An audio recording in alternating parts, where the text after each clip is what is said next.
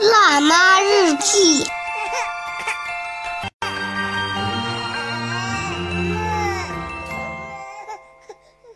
这里是辣妈日记，我是小宝妈宁宁。想要找到我的话，可以关注微信公众号，搜索“小宝妈宁宁”五个汉字，查找历史消息，来看一看我们近期推送的一些信息。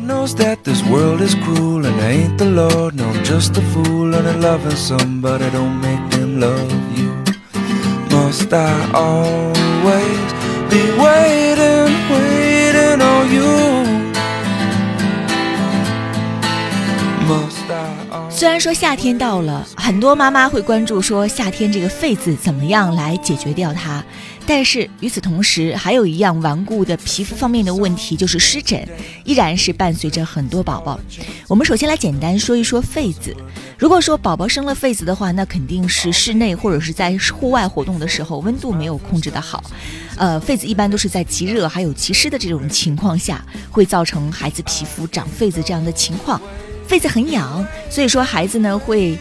止不住的要去挠挠挠挠挠挠。所以在这个过程当中，当孩子长了痱子的时候，先要检查一下家居环境当中是不是温度控制的不太好，或者是孩子在外边跑的这个时间当中，是不是天气有点太热了，孩子出汗了之后没有及时的给擦干，然后呢就会造成小皮肤有一些困扰。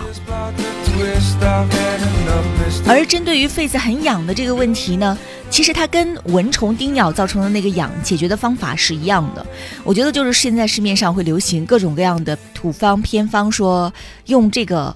呃，比如说用什么花露水擦呀。还有用什么这个水呀、那个水呀，熬完熬完了之后凉着，然后兑到洗澡水里给孩子洗呀。其实兑到洗澡水里给孩子洗，只要你去给孩子正常洗澡的话，只要用清水是一样的效果，不在乎说你在里边兑了什么水，而且有时候你煮一些乱七八糟的药草啊，或者是其他的一些东西，或者说是什么叫做药食同源的这样的一些食材。煮进去之后，有可能会对皮肤造成格外的负担，所以清水洗就可以了。平常用什么？孩子代谢比较旺盛，或者是身上滚的小泥巴又比较多的时候，你可以稍稍的用一点沐浴露，然后到时候冲洗干净就可以了。孩子痒的部位，你可以擦一点炉甘石洗剂。炉甘石洗剂是非常好买的，到药房当中买一瓶，放在家里放得高高的啊，放在家里就可以了。蚊虫叮咬，还有就是长了痱子，包括湿疹，有时候的那种痒，都可以用它来进行缓解。我们着重要讲一讲湿疹的问题。呃，有不少妈妈会问我说，湿疹有没有根治的方法？说呃某某某告诉他们湿疹是可以根治的，或者是他看的那个药说可以根治湿疹。但凡是给了一个这样的说法，或者是这个药物给了你一个这样的说法，他印了一个这样的说法在纸面上，那么我就会给他定语不靠谱。因为湿疹到目前为止没有任何根治的方法，湿疹呢，我们只能去维护它，该治疗的时候治疗，在家居生活当中，我们注意好好的护理，可能皮疹就会在几个月，或者是在孩子长大了，皮肤的免疫系统更成熟了之后，它会消失掉。治疗湿疹最有效的办法就是防止皮肤干燥。这个是重中之重。同时呢，还要避免一些容易诱发湿疹的东西。防止皮肤干燥，我们就要提到护肤品的一个使用。首先就是要给孩子选润肤霜或者是润肤乳。在这个季节，有一些妈妈可能会觉得啊，润肤霜有一点厚，那我可不可以给孩子用润肤乳？我的经验是这样的，就是因为小宝是一个常年受湿湿疹困扰的宝宝，所以呢，就是在夏天，我会在它不太干燥的地方，比如说大腿呀、前胸的一些部位啊，像小脸蛋儿啊、脖子底下这种不太干的地方，我给它用润肤露或者是润肤乳。但是在比较干燥的地方，比如说像后腰的部位、胳膊肘啊，然后像膝盖这个部位，像小腿呀、这样的位置，像这个大臂，可能我就要给他用润肤霜，因为在我观察，小宝这些地方是格外愿意长湿疹的。你就会发现，其实孩子在小小宝的时候呢，湿疹最开始是出现在脸上，然后等到他长大了之后呢，就会容易出现在肘部啊、后腰啊，然后大臂啊这一些位置上。不知道就是各位有没有这样的一个感受？当然，我希望你没有这样的感受了，就是处理起来可能相对来说会棘手一些。抹护肤霜主要的这个作用就是保持皮肤表面的水分，另外就是关于洗澡。洗澡，我现在看到两派，一派是湿疹的孩子没有必要天天洗澡，因为洗澡这个过程当中可能，呃，会让孩子丢失本来身体的皮肤的一个水分。但是另一派的观点呢，就提倡说每一天都应该让孩子在温热的水中洗澡，而且要泡一泡，然后呢再冲一冲，把孩子抱出来。我比较倾向于后者，就是。因为每一天都要给他使用润肤霜嘛，尤其在夏天的这个季节，呃，如果孩子白天有一个小时、两个小时的户外活动时间的话，那皮肤一出汗肯定会沾很多灰尘呐或者脏东西，回来还是要进行一下清洗的。所以你不妨还可以试一试，比如说像专门有针对于湿疹的一些泡澡的东西。呃，我知道有一个品牌，它也是属于一个海淘品牌，它会有专门针对于湿疹宝宝的这种燕麦泡浴产品。就是它是一袋一袋封的封装的，一袋就是使用一次，撒到孩子的浴盆当中，然后让孩子泡浴。我用起来感觉不太方便，但是有一些孩子可能会比较喜欢这样的方式，或者他的皮肤会比较接受这样的方式，所以可以试一试。这个品牌也不错。另外就是孩子穿的衣服，呃，避免给孩子穿那一些质地很硬或者是有刺激性的衣服，比如说。像粗麻类的衣服，虽然说在夏天的时候可能它会比较清凉了，但是对于湿疹的宝宝来说，它远没有纯棉质地的衣服感觉舒适。还有像羊毛的衣服，我有一年逛一个婴幼儿用品的展会，我就发现，就是未必说国外舶来的全都是好东西。有一个品牌特别贵，他们家主要打的这个产品呢，就是羊毛编织。羊毛编织就基本上一件衣服吧。就要七八百块钱一件小衣服，而且呢，他们家那个系列很奇怪，新生儿系列。所以整个这一套东西全都是新生儿的小袜子、小帽子，然后睡袋、孩子贴身穿的小肚兜、外边穿的这种小和服，全都是羊毛编织的。但是从我们个人的建议上来说，像这种编织，即使它编织的再柔软，它都抵不过棉花。所以我们还是建议大家，就是像新生儿或者是皮肤非常敏感的宝宝，就直接选纯棉的。如果有条件的话，选好的纯棉质地的东西就可以。这个季节是一个打折季啊，呃，如果说有时间逛逛街的话，有几个品牌我可以推荐一下。比如说像我有好感的几个品牌，像 Gap 他们家的纯棉系列，就是棉质的系列。我个人觉得还不错，打完折之后呢，一件上衣大概是五十几块钱吧。然后像 Gap 的裤子呢，呃，有点稍显一般般，因为一般他们家的裤子，尤其是大童之后，基本上就是属于那种要系扣子啊，或者是要上拉链啊，对于孩子来说有点不太方便。但是他们家的小上衣，还有就是如果你想囤一点东西的话，他们家的小外套的确是非常不错的。另外还有一个品牌叫全棉时代。我刚给小宝在那儿扫货，但是他们家呢有一个小小的遗憾，就是样子特别少。嗯，他们家男孩的样子连裤子加衣服不超过十种吧，但是东西的确是很舒服。啊，打了折之后呢，价钱它可能会要稍贵一些。打完折之后，一件上衣大概也要九十八十几块钱，但是很舒服，可以考虑一下。包括他们家其他的一些棉制品，都还是非常不错的。另外呢，还有比较舒服的棉，比如说像丽婴房，也是属于常年在打折的一个品牌吧。他们家就是给宝宝里边穿的这种内衣内裤，我个人是比较推荐的，很舒服。另外还有优衣库，他们家的内衣内裤系列，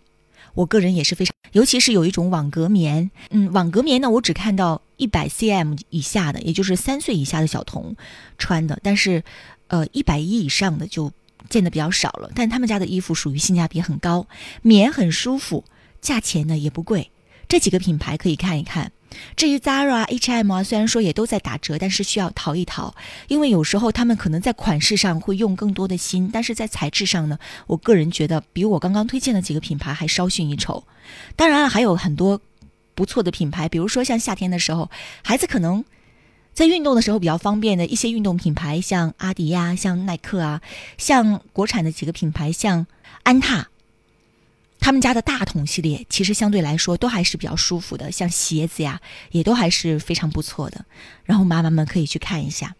回头我们再来说一说湿疹宝宝在日常护理当中要特别注意的一些事情。如果说湿疹呃很痒的话，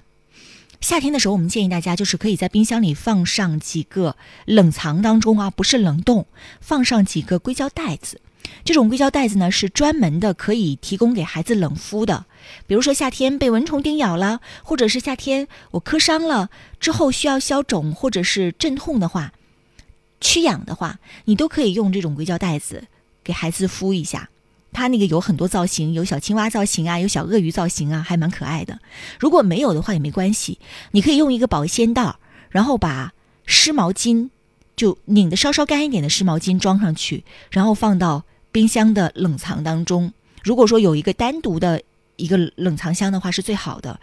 呃，放到里边，然后等到有一些痒这样的问题，湿疹的痒啊，蚊虫叮咬的痒啊，或者是磕伤了之后想要镇静一下的话，你就可以把它拿出来敷在孩子的皮肤上，它会有一定的镇定驱痒的作用。说孩子已经痒到一直在挠挠挠挠挠挠，晚上也在挠挠挠睡不着觉的话，这个时候我们还是建议大家应该去看一下皮肤科的医生。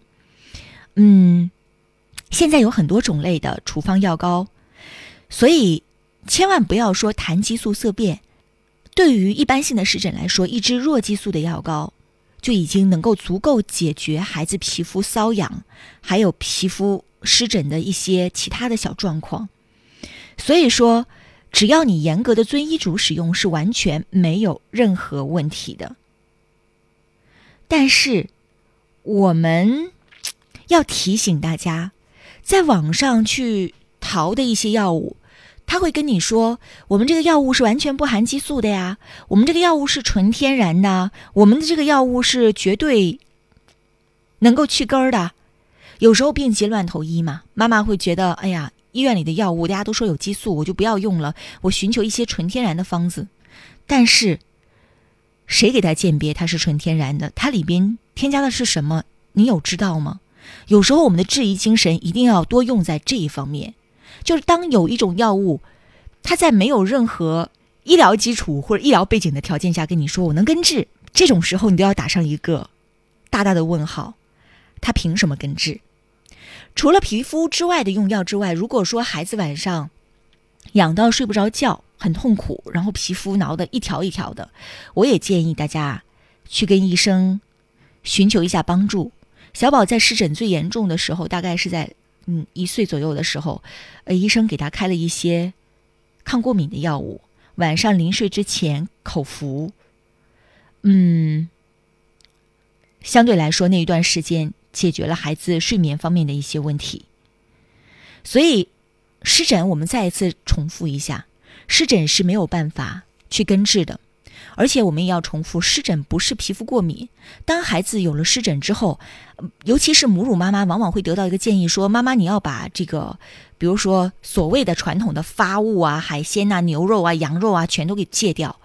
然后你要吃的清淡一些，嗯，甚至连牛奶都不要喝。”但实际上，这对于母乳母乳的产量来说，这是很堪忧的。对于妈妈的身体健康来说，我也是表示很担心的。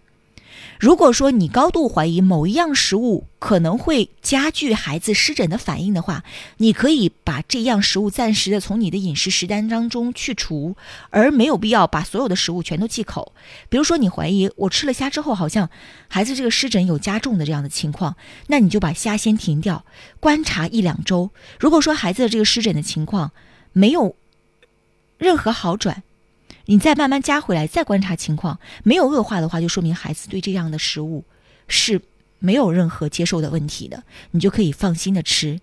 所以千万不要认为说湿疹是属于一个食物过敏的情况。有了湿疹之后，不论是妈妈还是要孩子，都要还是孩子，都是要把一切的高蛋白的，其实被停掉的都是高蛋白的食物，把一切这个营养密度很高的食物全都要停掉，那对于妈妈和孩子的健康来说都是不利的。辣妈日记。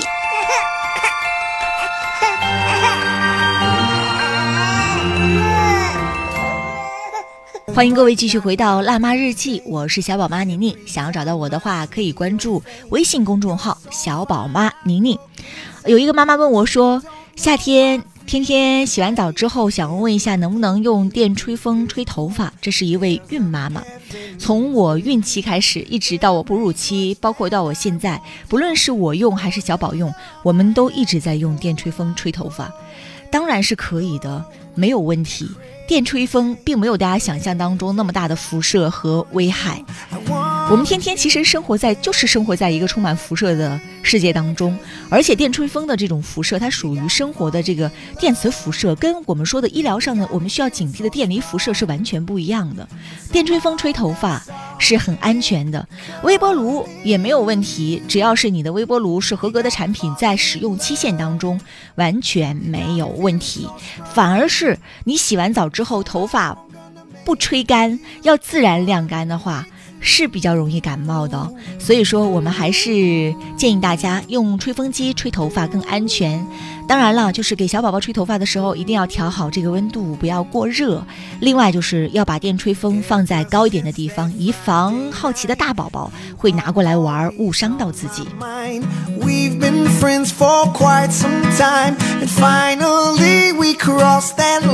我们再来说一说妈妈们很关心的另外一个问题，就是。安抚奶嘴，啊，有妈妈问说什么时候可以使用安抚奶嘴？如果说你的孩子现在已经是完全母乳喂养很成功了，然后呢，你的孩子现在呃在有一些时候呢，他可能需要一些格外的安抚，你会观察他，他不是饿，他只是想要找一个安抚物。那这个时候，你可以给孩子使用一个安抚奶嘴。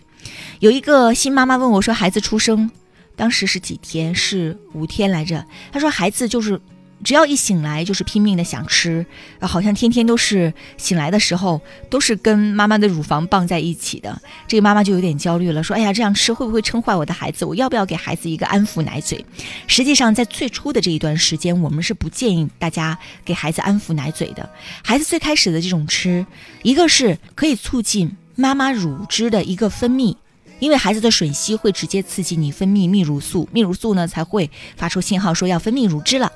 当然，在最开始的时候，你的乳汁也没有你想象的那么多。孩子拼命的要吃的话，那其实是一件很好的事情。那只要是满足孩子，孩子想吃就吃就可以了。其实，在前六个月，我们还是要提倡大家，就是孩子想吃就吃，就是在母乳喂养方面啊，孩子想吃就吃，随时的给孩子吃，是不用添加水的。嗯，尤其是在夏天这个季节。呃，你就既可以把它当成孩子的食物，也可以把它当成孩子的饮水，呃，这是母乳的一个原则。安抚奶嘴呢，不会伤害孩子。